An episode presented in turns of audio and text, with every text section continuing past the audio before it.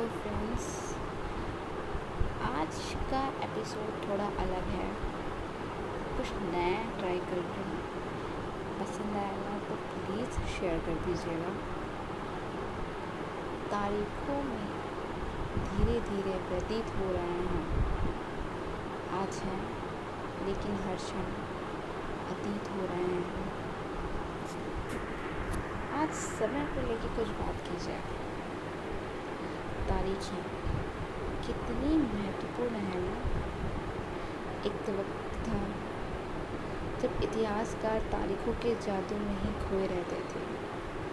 कब किस राजा की ताजपोशी हुई, कब कौन सा युद्ध हुआ, इन्हीं सब तारीखों पर गर्मा गर्मी बहस चलती थी। आम समझ के हिसाब से इतिहास को तारीखों का पर्याय माना जाता था। आपने भी लोगों को यह कहते सुना होगा। इतिहास तो बहुत उबाऊ है भाई। बस तारीखें रखते चले जाओ। क्या इतिहास के बारे में यह धारणा सही है? आप बताओ। हम्म? इसमें कोई शक नहीं कि इतिहास अलग अलग समय पर आने वाले बदलाव के बारे में ही होता है। इसका संबंध इस बात से है कि अतीत की चीज़ें किस तरह की थी। और उनमें क्या बदलाव आए हैं? जैसे ही हम अतीत और वर्तमान की तुलना करते हैं, हम समय का ज़िक्र करने लगते हैं। हम पहले और बाद में की बात करने लगते हैं। रोज़मर्रा की ज़िंदगी में हम अपने आसपास की चीज़ों पर हमेशा ऐतिहासिक सवाल नहीं उठाते। हम चीज़ों को स्वाभाविक मानकर चलते हैं। मानो जो कुछ हमें दिख रहा है वह हमेशा से ऐसा ही होता आया है। लेकिन हम सबके सामने कभी कभी अचंभे के क्षण आ जाते हैं।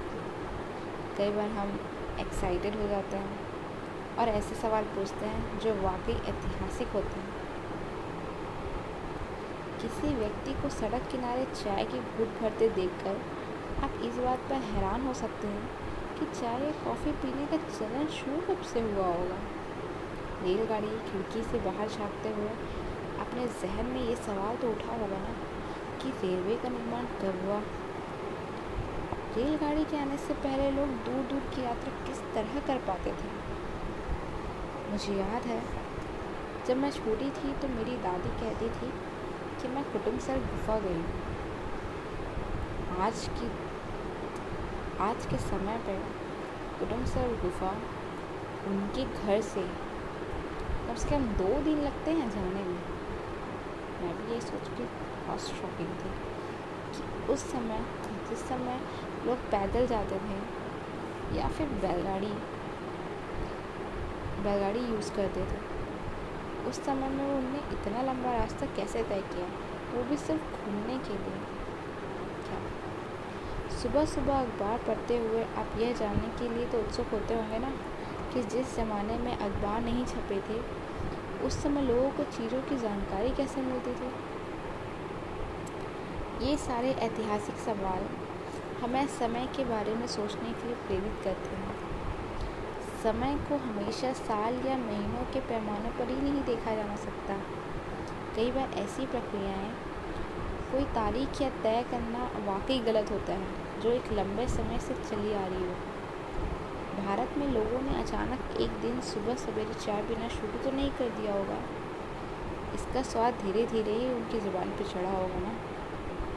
इस तरह की प्रक्रियाओं के लिए कोई स्पष्ट तिथि नहीं होती है। कि चलो, इस तारीख को आज से हम चाय पीना शुरू करते हैं।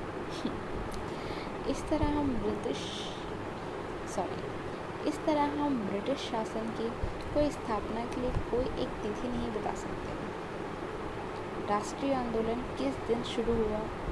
या अर्थव्यवस्था अर्थव्यवस्था या समाज में किस दिन बदलाव आया? यह बताना भी संभव नहीं है। ये सारी चीज़ें एक लंबे समय में घटती हैं। ऐसे हम सिर्फ़ एक अवधि की ही बात नहीं कर सकते।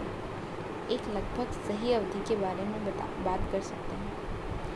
जब एक खास बदलाव दिखाई देने शुरू हुए होंगे तो फिर लोग इतिहास को तारीखों से जोड़कर क्यों देखते हैं? इस जुड़ाव की एक वजह है। एक समय था जब युद्ध और बड़ी बड़ी घटनाओं के ब्यूरो को भी इतिहास माना जाता था। इस इतिहास राजा महाराजा और उनकी नीतियों के बारे में होता था।